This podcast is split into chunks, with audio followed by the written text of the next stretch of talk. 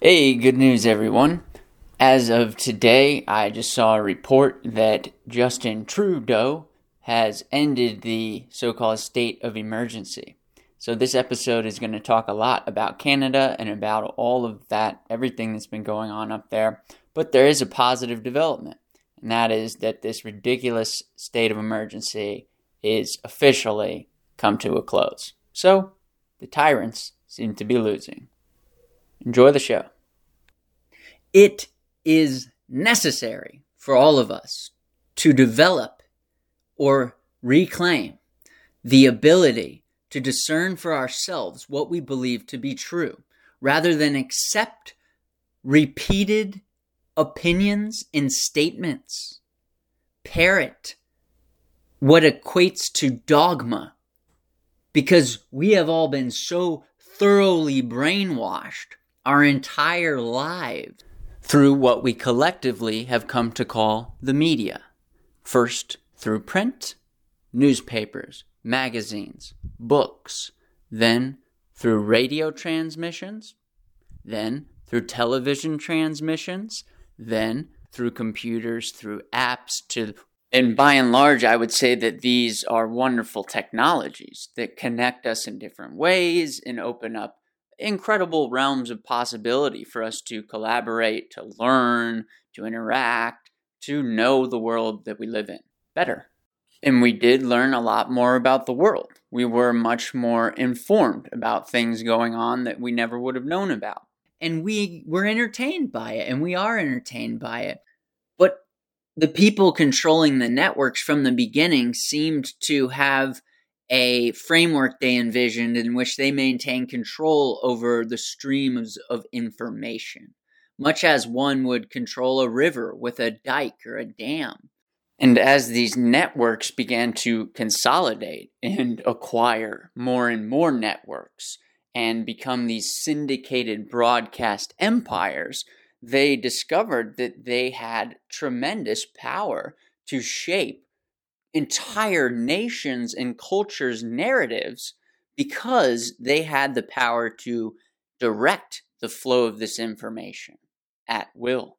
And it can be argued with great gusto and validity that yellow journalism, for example, tabloid journalism, this capitalization on the right to freedom of speech, and that being used as an excuse to create news that didn't exist became a thing.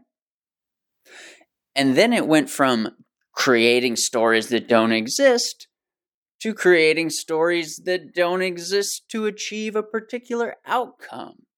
That might simply be to get you to buy something, but it might be to get you to want to go to war.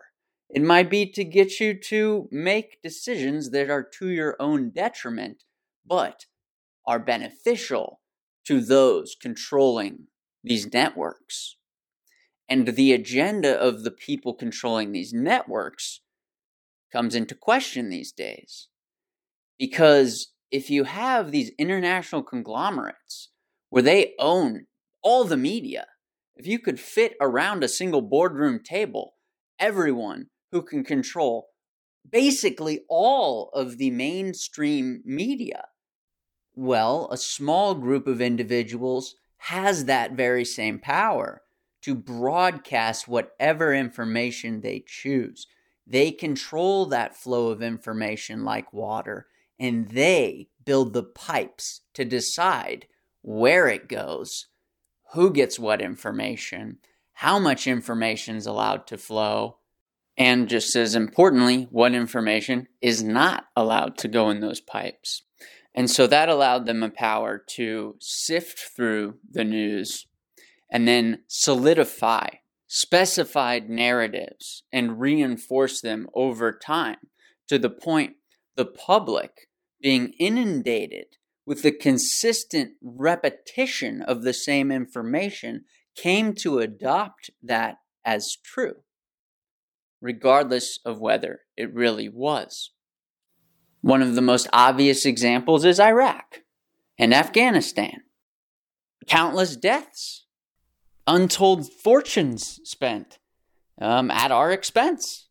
all these resources and attention and everything that should have been directed toward our country's internal affairs was instead directed toward these overseas expansions of, I guess, influence and power, and most likely in service to some broader global agenda of which we are not privy.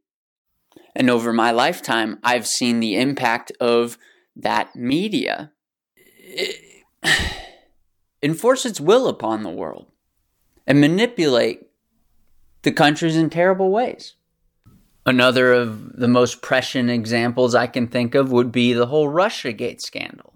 For what, four years, five years, the media told us that the president, his his authority was to be questioned because he was helped into office by a foreign adversary. Vladimir Putin helped Trump get elected, and it was because he was able to help brainwash all these stupid people in the middle of the country into voting for who they deemed a racist, misogynistic, insert negative description. And they created this negative image of the man before he even got into office. And they colluded directly with, for example, Hillary Clinton's campaign to defame him the entire time. And meanwhile, Hillary Clinton is hiring ex British spies to concoct these ridiculous stories about there being this connection between Trump's campaign and Russia so that they could get FISA warrants approved while Obama was president, allowing them to spy on Trump's campaign. And that sounds like a crazy conspiracy theory, and it was regarded as such for years. And this I found out through QAnon, of all places, right? So, yeah, there might have been a ton of crazy disinformation, whatever stuff on there, but the fact remains, uh, these guys were also talking about some true shit going on because that really happened. They got a FISA warrant, which we won't make the episode about this. Maybe we need to revisit this topic because it's a huge topic and it's very important. But the, the gist of it is there's a special warrant that you can get to spy on foreign adversaries, right? People you think uh, pose a threat to the country and people that they collaborate with. So you can draw a line between someone and say, this person is a suspected terrorist, for example, and he called this person. So now we can listen to this person's calls too. And they draw a web of people that are in some way connected to the target, who was in this case, I believe, actually a foreign intelligence agent, right? A British guy or whatever. Like it's very, very shady. Don't worry about all the details. All you need to know is Clinton was spying on Trump during the campaign, and the media was colluding with her campaign to defame the man and call into question his legitimacy as a leader the entire time he was president. Now, fast forward to when Joe Biden is elected president. Any talk about his election being in any way illegitimate was immediately met by iron fisted censorship right? In these mainstream, as we might call it, uh, tech companies, right? In YouTube and Facebook and Twitter. These big players, these people that are kind of the the equivalent of the networks for the new era, right? They're really getting strict with what you can talk about. And it feels a lot more like China than I remember because I actually lived there for a year, believe it or not. I'm proud to say I was probably one of the first Americans to get these fucking crazy viruses they made.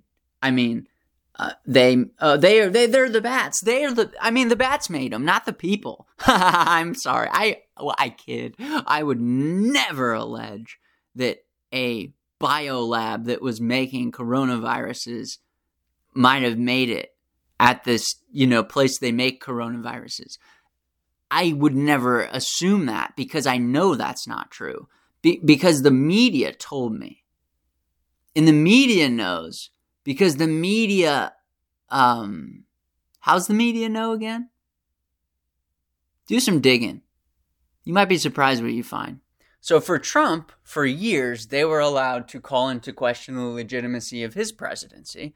But as soon as Biden's elected, mum's the word, baby. Nobody's saying shit about any potential scandals behind his campaign. So just think about that for a minute. That's the power the media has to shape the public perception of reality. And that's just a few instances. Who knows how many others there are? Now we have to apply a lens of, I don't want to say cynicism, but, you know, prudent discretion when consuming media from these sources. Right now, they're trying to beat the war drum for World War III.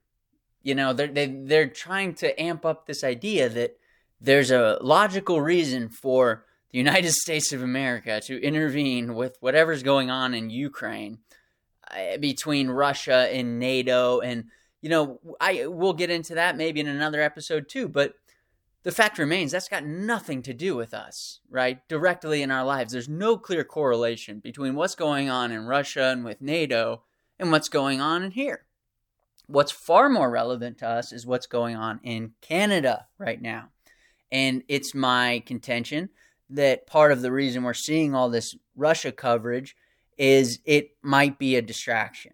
It might be to keep our minds off of what's going on to our north because there is a great fear among the elites and the rulers of my country that that movement can spread here.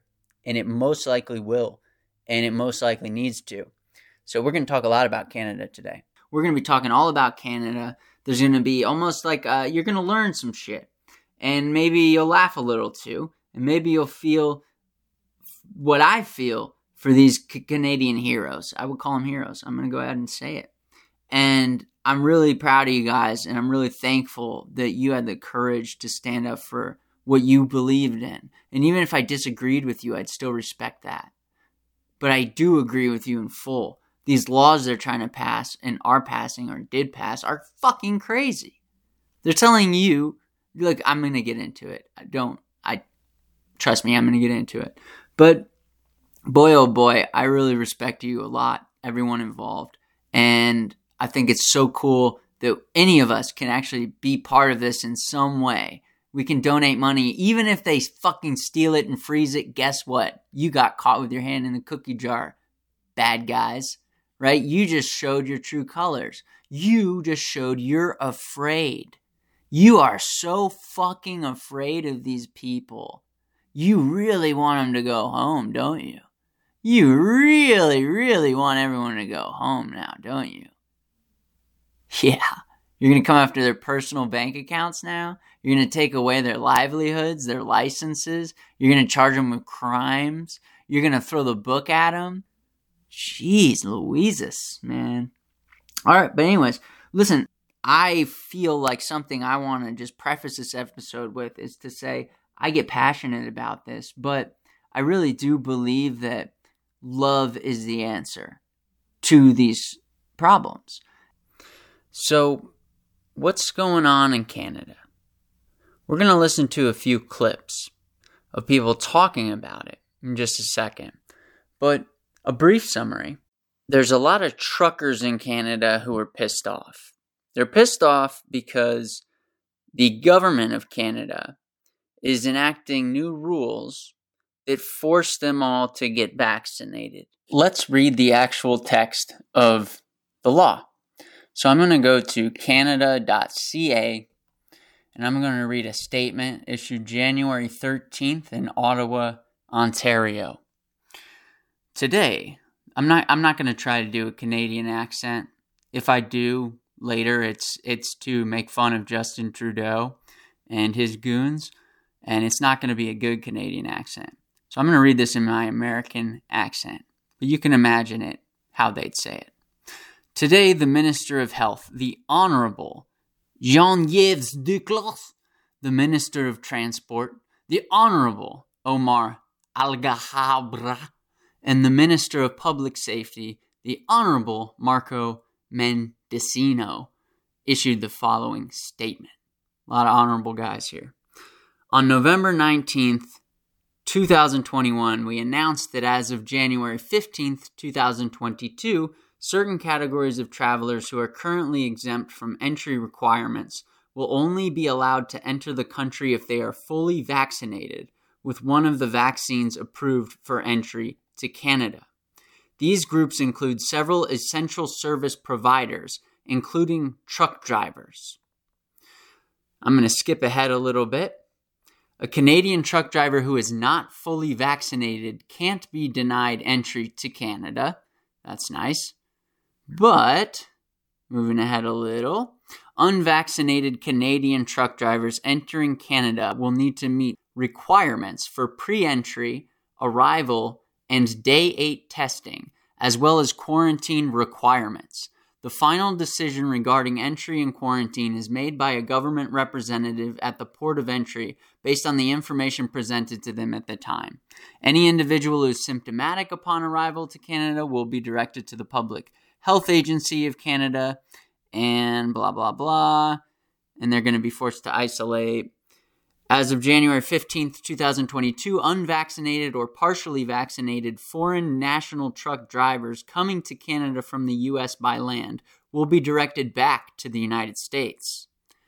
To qualify as a fully vaccinated traveler and enter Canada, foreign national truck drivers must have received at least two doses of a vaccine accepted for travel, a mix of two accepted vaccines, or at least one dose of the Johnson Johnson and Johnson vaccine. It says Janssen, like I don't know, it's some weird French uh, Johnson Johnson. Too many Johnsons.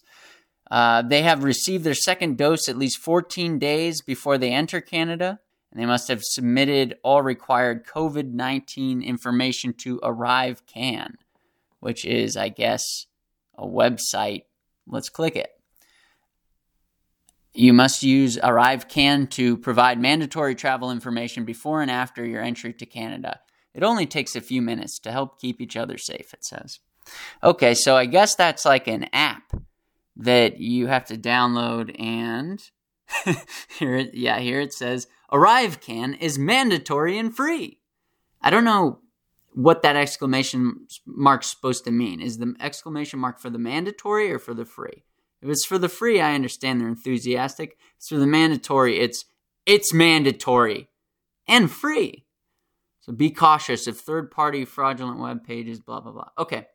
So in other words, these new rules say if you are an American who hasn't been vaccinated, you can't come in.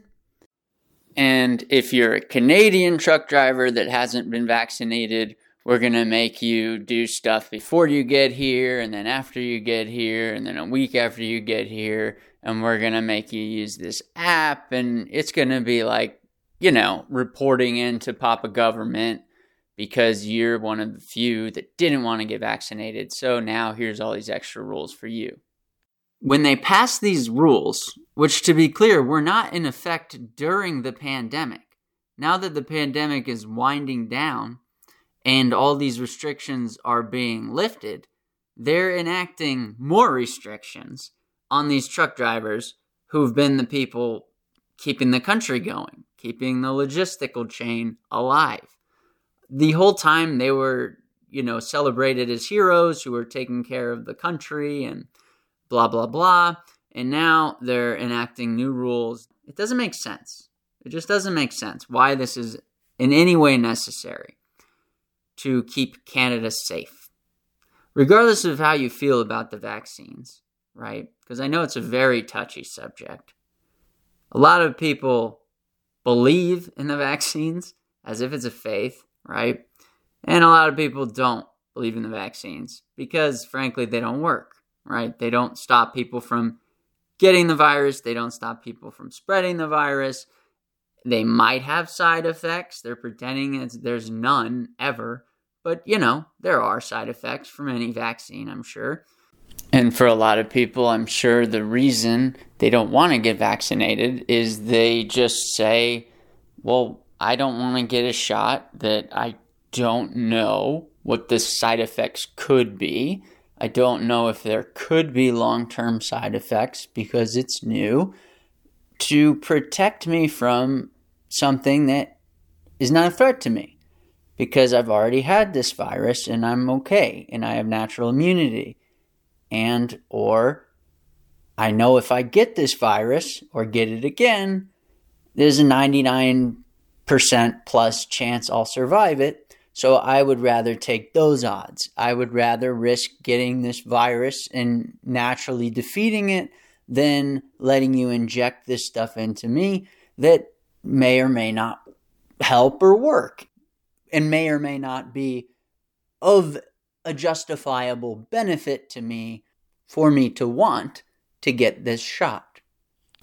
And another reason I expect some of these people who don't want to get vaccinated don't want to get vaccinated is they don't like the way the government is trying to force them to do it. So, on principle, they're saying, I'm not going to go with this because I don't like the precedent this sets. I don't like that we're allowing there to be new rules that say the government's allowed to coerce me into getting medical procedures done, whether I want to or not. And if I do not, they're going to label me an anti vaxxer. They're going, which is that even like a real word? It sounds like slang, but I hear all the world leaders saying it, all the people on the news saying it, anti vaxxer. That's crazy. I I don't not believe that vaccines could work. I don't say no one should ever get a vaccine. I'm not a fundamentalist non believer in vaccines. I'm just a guy saying, mm, it's not for me, this one. And to be labeled something defamatory as a result of that personal decision is petty, cruel, and unjustified. And even more egregiously, to create narratives that suggest my decision not to participate in this particular vaccination is somehow a threat to the rest of society is crazy. Because if the vaccines work, it doesn't matter whether or not I've been vaccinated. You're protected and I'm maybe not, right? That's the risk I'm taking. If the vaccines don't work, well, why are you blaming me if you get sick because you could have got it from someone else who was vaccinated too? So to me, it's just patently absurd that we would go to such extremes to try to coerce people into getting this shot. And it makes me wonder if there is some broader goal to making this a precedent? Is it perhaps a long term plan to establish this norm of the government mandating certain procedures and there being some end result that, that's not desirable? Okay? I'm not saying they're injecting nanobots into my bloodstream that they're going to control with 5G or something. But maybe.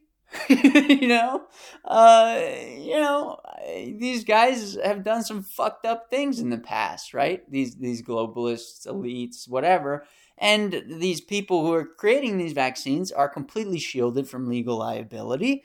They're corporations that have a history of deceiving the public and getting them addicted to drugs and doing some bad fucking things. So I'm sorry, but I don't trust those people and I'm not going to let them give me a shot I don't want. And so if that makes me an anti vaxxer, okay, fine. But I think a lot of people feel something like what I feel, and they have their own personal reasons that may include what I've just said, and may be completely different reasons, like that it poses a particular risk to them because of their specific medical circumstances. Or, for example, they're a very young child and their parents are like, I don't want to put it in my little kid because I know this virus won't kill him, but I don't know what could happen with this vaccine, right? Completely reasonable for a parent to make that choice for their children. It is not reasonable for the government to make that choice for their children. But I don't want this to be all about that. Let's hear more about what's going on with this law that affects the truckers and affects Canada and affects the world, really, because these are globalist policies that are being implemented across the board, and different countries are responding to them in different ways. The weird part about this story is most of the truckers already are vaccinated. They say upwards of 90% of these truckers are vaccinated. So they're really going after 10% of people who have chosen not to get vaccinated. So this law is intended to coerce Canadian truck drivers into getting a vaccine if they've been too stubborn to get it by now, right? That's the idea. As to why they waited a year to put it into effect, I don't understand that. But that's what it is. Now, the government in Canada was surprised to see people were very pissed off about this. These truck drivers started protesting. They started gathering in Ontario and they started protesting peacefully, by the way, as we will discuss. In response to the protests, Prime Minister Justin Trudeau decided to ignore them. Well, he didn't ignore them, he insulted them. The protests began about just this law, to my understanding, but they expanded to be about all these government mandates that a lot of Canadians and a lot of people around the world feel are unnecessary, not backed by evidence, and the government seems to be getting, in all these countries, the governments seem to be getting very comfortable forcing people to do things and kind of capitalizing on this paranoia and this fear everyone has of this virus and viruses in general. So they're clinging on to these powers. And in the case of Canada, they're actually expanding these powers despite the virus being on its way out, seemingly. Now, how did Justin Trudeau, the Prime Minister of Canada, and I intentionally pronounce his name weird because I think of him as a true doe, a deer, a female deer. Doe, a deer, a female deer. That's what a doe is. He's a female deer because he's a coward and he freezes. It, it doesn't make any sense how he responds to an emergency, just like a deer. Deer in headlights, Trudeau. So Trudeau. A deer, a deer. What's he do in response to these protesters? Does he hold a meeting with the organizers? Does he discuss their concerns? Does he issue, you know, any kind of statement that we're interested in hearing what you have to say. We're going to try to address your concerns. Maybe we're going to take another look at this law. We're going to, you know, whatever. No, he does not. He, exp- you'll, let's hear the clip here. So Trudeau A deer, a female deer. decides to insult these people, to dismiss them, and to create the impression for the media they're misogynist, they're racist, they're a fringe minority, they're right wingers, they're anti vaxxers, they're, you know, you threw all these, you know, bad words at them and all these derogatory terms. And that just incensed the truck drivers further. And it incensed a lot of people who aren't truck drivers.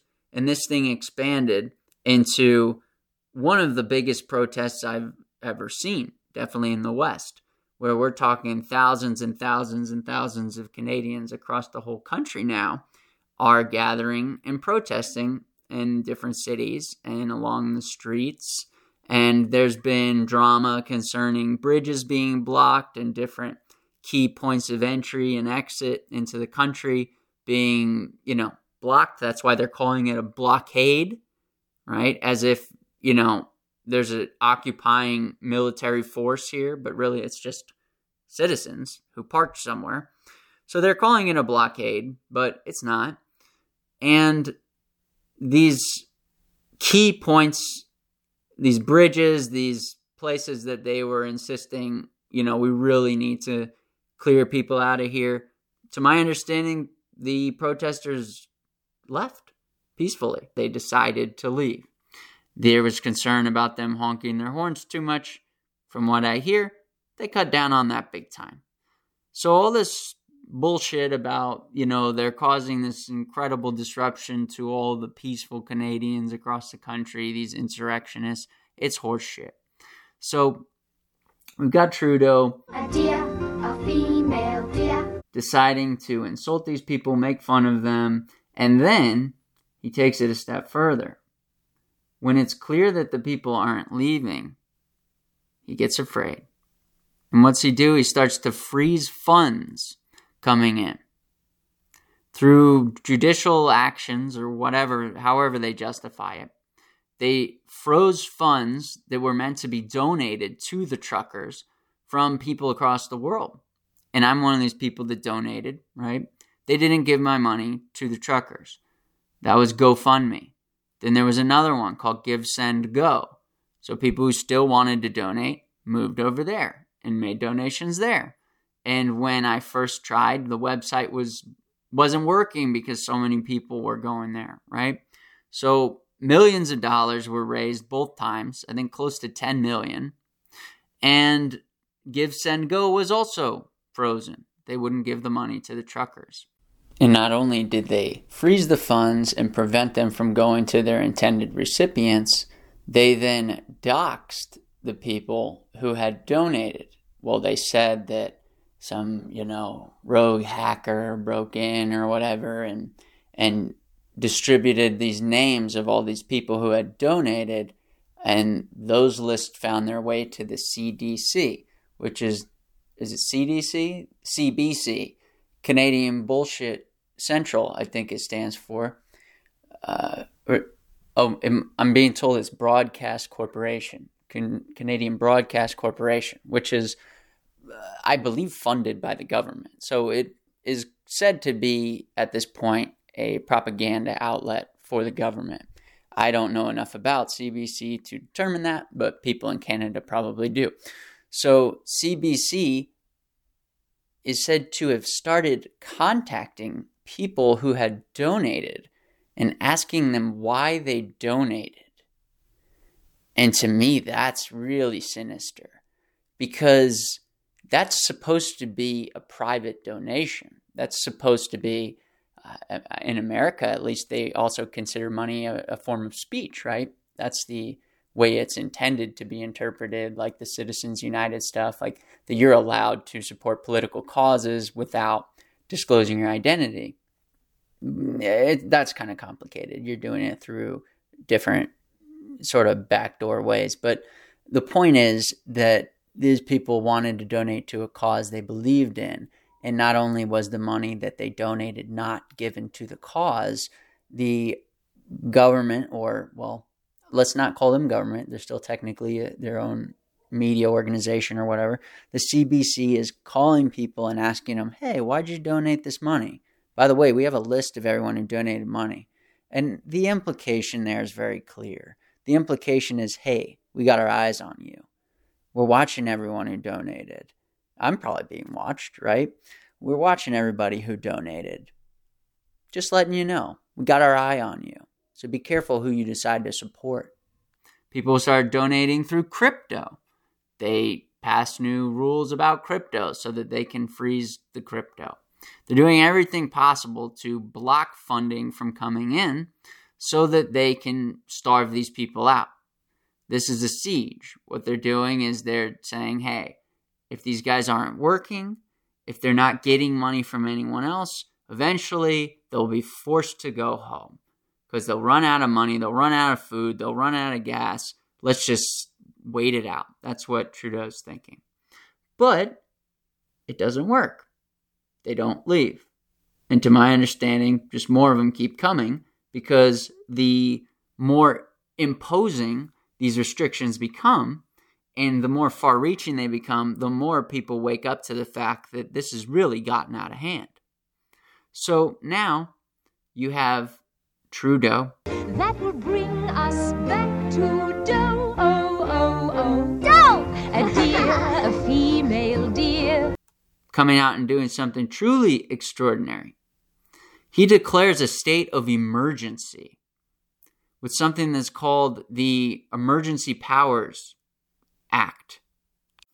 So now I'm going to go to Canada's official website where they talk about Canada's Emergency Act, Emergencies Act. Here's what it says Backgrounder. The Emergencies Act, which became law in 1988, is the federal law that can be used by the federal government in the event of a national emergency. The Act contains a specific definition of national emergency that makes clear how serious a situation needs to be before the Act can be relied upon. A national emergency is an urgent, temporary, and critical situation that seriously endangers the health and safety of Canadians or that seriously threatens the ability of the Government of Canada to preserve the sovereignty, security, and territorial integrity of Canada.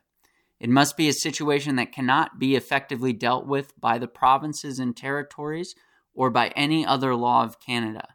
There are four types of emergencies that can be declared under the Emergencies Act a public welfare emergency, a public order emergency, an international emergency, or a war emergency.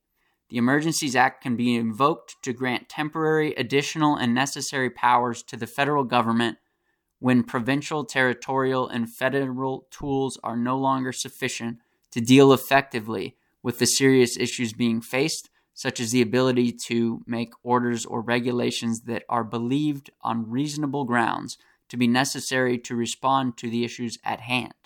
Such issues include public health and safety risks, as well as economic issues. For example, when necessary for dealing with a public order emergency, the federal government can issue or adopt temporary orders and regulations, regulating and prohibiting public assemblies, including blockades other than lawful advocacy, protest, or dissent, regulating the use of specified property, including goods to be used with respect to a blockade, designating and securing places where blockades are to be prohibited, example, borders, approaches to borders, other critical infrastructure, directing specific persons to render essential services to relieve impacts of blockades on Canada's economy with compensation, authorizing or directing specified financial institutions to render essential services to relieve the impact of blockades, including by regulating and prohibiting the use of property to fund or support the blockades, measures with respect to the authorizing of the Royal Canadian Mounted Police to enforce municipal and provincial laws by means of incorporation by reference, and the imposition of fines or imprisonment for contravening on any of the measures declared under this public order emergency. It's interesting this law even exists because it doesn't seem necessary to me. And it almost seems as if they just wanted to have some legal justification in their back pocket to crush dissent someday. And something that stood out to me while I was reading that was the continual usage of the term blockade, right?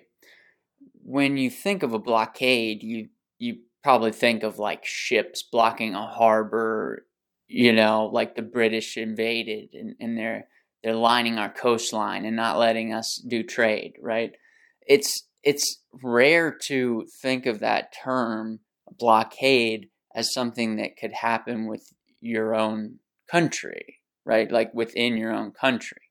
I mean, a, a real blockade, I would say, is sanctions, like that they've been putting on Russia all these years. It, that's a blockade because you're saying nothing goes in or out, no trade and you're essentially starving the people. In modern times, maybe they're not literally starving, but you're starving them of economic opportunity and you're using it as leverage to force the leaders of the countries to bend to your will. And I know that's not necessarily popular to say, or you, maybe you've never even heard it uh, sanctions compared to a siege, but that's how I would con- consider it. You know, I would think of it as uh, a blockade, right? What I don't consider a blockade is people protesting, especially when those people are willing to move, right? If you ask them politely, which it seems like they just moved from some of the places. But why do they keep calling it an illegal blockade? Well, now it makes sense after we've read that law, right? It makes sense that they continually employ that terminology because they know the only way they can maybe justify these extreme actions is to try to fit what they're saying with the language of the law. And if you pay close attention, you can kind of spot this, right? When people are using a term that seems a little weird or focusing on a detail that seems a little weird in the media, and it's consistently that way across networks, maybe take a look at it and, and see if there's some legal reason they're using that terminology. An example that comes to mind, very recent example, is what was that guy's name? Um, Rittenhouse. Kyle, I think Kyle Rittenhouse. I didn't follow it really closely, but the story was that this guy uh, man, I don't want to. I don't want to. This deserves its own episode, probably too. But they kept saying that he went across state lines. That was in like every news story, right? This guy went across state lines. And if I remember correctly, the media was saying or implying that the people shot were protesters, which creates the impression that this is a white guy who drove to a neighboring state so he could shoot protesters and take the law into his own hands. Uh, maybe he took the law into his own hands in a way, but if you listen to his side of the story, it's very different. So that's just an example of the media wanted to create a story where this guy went across state lines with a weapon, which makes it a federal matter. And that's why they use that language. And if it's a federal matter, now it could be prosecuted in federal courts and, and be, I guess, investigated by federal agencies. So they wanted to give the jurisdiction over to the federal government by using that language. And the reason it kind of fell apart, to my understanding, is that he actually obtained the gun in the state that the shooting happened. So he didn't actually cross state lines with the gun. And it might sound like a silly distinction, but it matters in the realm of law. So it's very interesting to me that Trudeau and the other people in you know parliament or how, whatever the hell their government's called over there that they keep calling it an illegal blockade when really it's just some pissed off Canadians who would like for you to talk to them about what's going on here and maybe change these rules to something more reasonable. It's not an illegal blockade, but that's what they're calling it. And now it makes sense why. Now, I've been following this pretty closely and watching a lot of videos from Canadians who are taking part in the Freedom Convoy. And it's really touching to hear some of their stories. And I'd like to play a few clips from, let's listen to someone who's in the Canadian military who has some thoughts on it? Good day, folks. My name is Major Stephen Chledowski. I have served Canada in the Canadian Armed Forces for 20 plus years. I hold a first class honors degree in political science, and I have held several Army command positions. I have an urgent message for all Canadians. For nearly two years, our own elected government officials have been using the bullying tactics of fear intimidation, coercion, and financial and physical violence against us to gain compliance for certain repeated medical procedures. We tell our children that bullying is wrong. We know it to be so. Yet we allow our leaders to do this to us.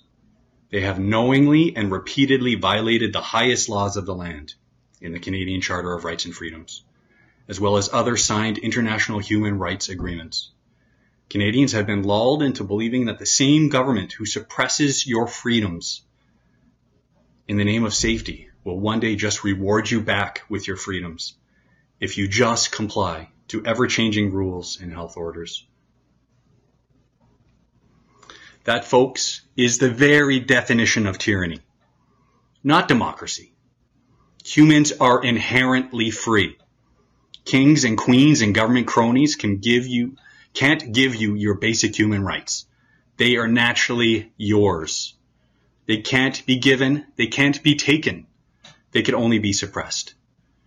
In the Charter of Rights and Freedoms, Queen Elizabeth is recognizing in law our fundamental freedoms. The federal and provincial governments of Canada have chosen, through a well planned and orchestrated set of measures, to trick and fool and scare you. The very people who elected them and pay their salaries into complying with the suppression of our basic human rights. They have knowingly betrayed you and me under the lie of safety.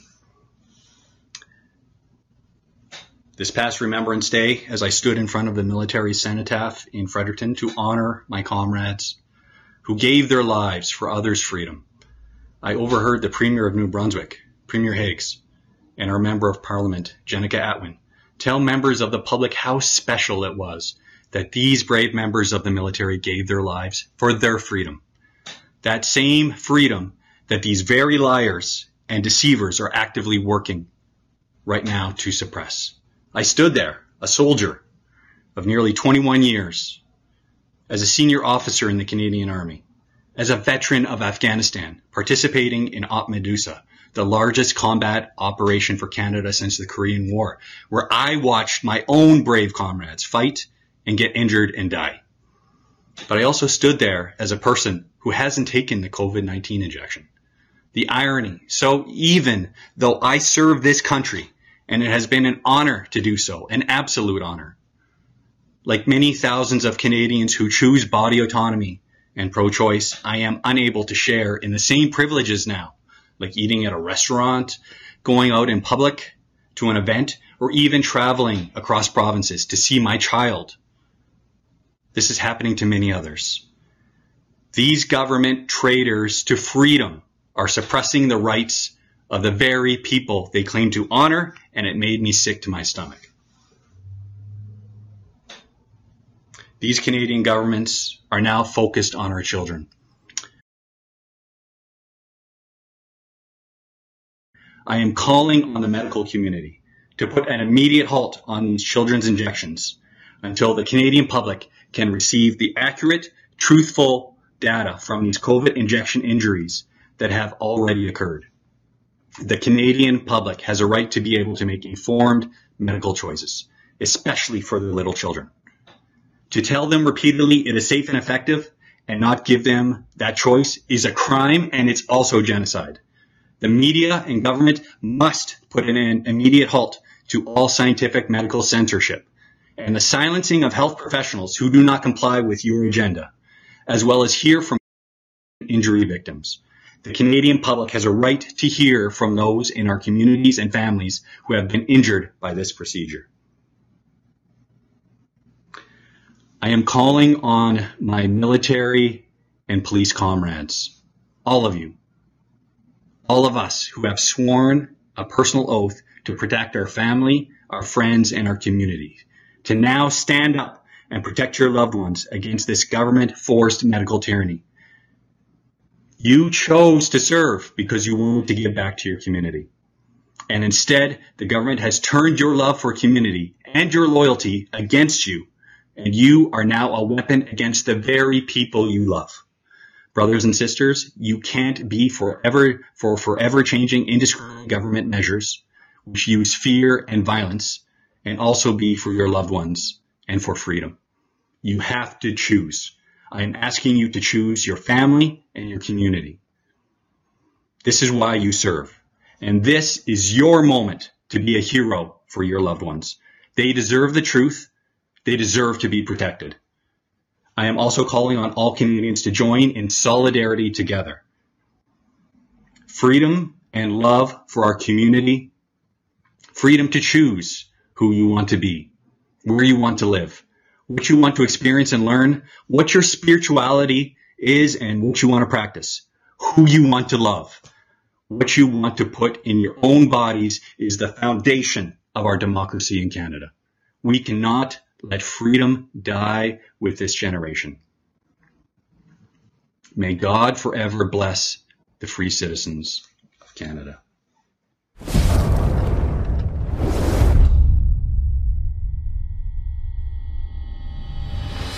Let's listen to someone who is a police officer who has some thoughts on it.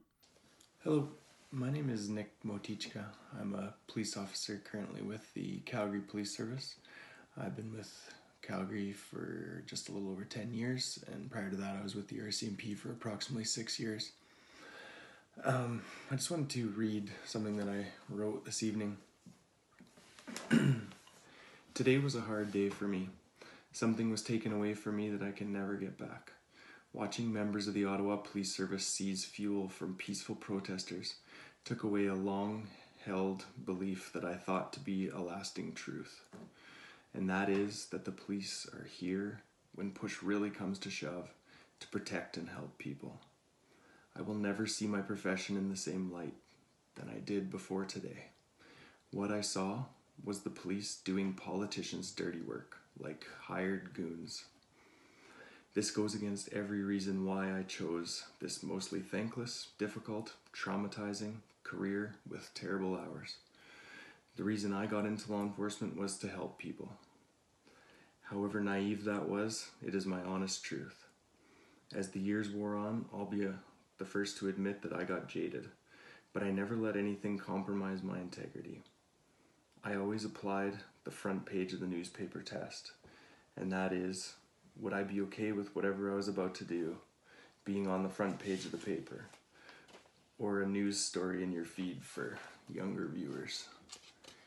Doing what was right, even when no one was looking, even if it was difficult, was always the right decision.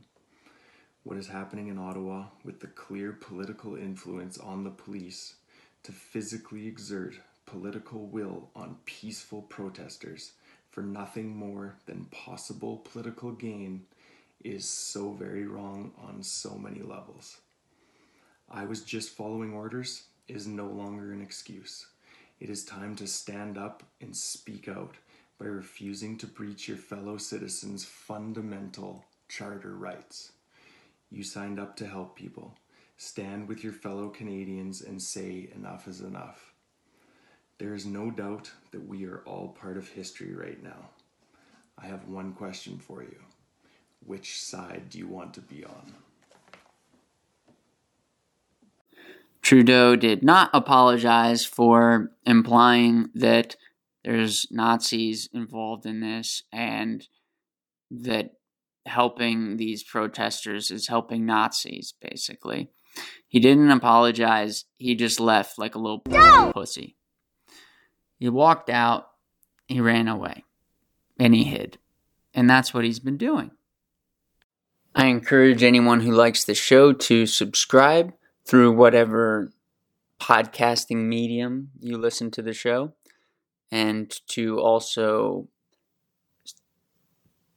you can also subscribe to my Substack for free where I post articles like the ones I've been reading on the show lately and I will continue to create content through Substack and this podcast for free. I plan to always make it free I don't want to do ad reads. We'll see. Maybe someday I'll start doing ads. Uh, I wouldn't be opposed to having uh, links where people could, you know, get products I like and get a discount and I get a cut. But I don't think I want to um, interfere with the show through ads. Not that there's anything wrong with that model, but for what I'm trying to do here, especially because this show is directed toward uh, not just a international audience, a global audience, but an interplanetary audience. I don't think that these ads will be relevant to people in other galaxies and other dimensions or another, uh, I don't know, other periods of time. I don't know how it all works, but I think it would kind of solely what I'm trying to do here in a way. So I plan to keep the show as pure as I can to support myself financially as I do this all that I will require is, well, I guess the universe to make a way for me, and I believe it will. But part of that universe making a way for me might come down to just a handful of people deciding to support me in a relatively substantial way. So, what I will do is I will enable people to make donations directly to me, to the show, to basically everything that I'm doing here, everything I'm creating and will be creating in the future. So, to do that, you could go through the website if you're one of those people. And I'm just going to assume that if you are, you know, and you want to donate, uh, you know, ideally rich people, you know, ideally people who have uh, thousands of dollars that they could donate uh, and, and make it simple. I know that if I just had even one or two uh, people who, to them, it's not a lot of money to make me a substantial donation, then, you know, that's enough to sustain my existence on this planet for years. So I'm going to leave that door open where you would be able to make donations to uh, me, to the show, through the website. And that website is currently crazytalk.com, spelled C R 8 Z Y T A L K.com. I wanted to get a domain for the new show's name, but, uh, you know, that's going to cost thousands of dollars apparently. So, uh, you know, if I could afford it later, I'll do it. But for now, the website's crazytalk.com, C R 8 Z Y talk.com. I will be accepting crypto transfers. So you can just send it to, uh, you know, scan my QR code like you would for anything else. Uh, you know, punch in the amount you want to send, send it over. That would be awesome. And I will also accept, you know, direct payment through Cash App. If you have Cash App, you can uh, send it to. And all of this will be on the website. So crazytalk.com if you want to support the show in some way. Otherwise, just listening uh, helps, of course, and sharing it to anyone that you want, or just throw it on your Facebook wall, your Twitter, you know, wherever you you want to share it. Of course, that's that's the best way for the show to spread word of mouth. So, thank you very much for uh, my new listeners, new readers, and I look forward to continuing to create content for you. And in closing, some final thoughts for the truckers, some final inspiration in the form of a terrible song. Here you go. Keep trucking, keep trucking. The CBC been fucking up the story that your characters in. You're not terrorists, you're not threats, you're not an illegal occupation, you're just people from a nation tired of being treated like children. You wanna be free to be the person you choose to be, and they treat you like you're some kind of fool. Like you're some kind of crazy criminal trying to steal the show. A couple crazy, crazy, crazy, bad, bad men and ladies and children and bouncy castles. I, I heard something about bouncy castles. Canada is in a state of an emergency due to bouncy castles filled with jubilacious children empowered by a feeling of freedom and a feeling of relief that they don't have to live in a world where they're going to wear masks their whole lives and hide their pretty smiles. Because we're not afraid of a virus. We're, talk- we're talking about these, these are people who live in Canada. Don't you realize that about people from Canada and people who are in Canada, especially Canadians in Canada, are in Canada? That is a land with bears. That is a land with places no one goes perhaps not even the Sasquatch. That is a very, very, very dangerous land. Ice storms, all kinds of stuff I ain't never even heard of, never even imagined. Boy, oh boy, I wouldn't go up there. It's way too scary. But you mean to tell me those people, those proud folk who survive in those conditions, and are descended from the breed of people who could survive in even worse conditions are gonna be scared of a little coffee cough cough? Come on now. That ain't worth trading all the kids' smiles for. Now let's let's just cheer on up and get up on these big rigs and honk these horns. Here we go. Keep trucking, keep trucking. Though your situation is sucking, just keep trucking. Keep trucking right along. It's the freedom song. Trucking, trucking.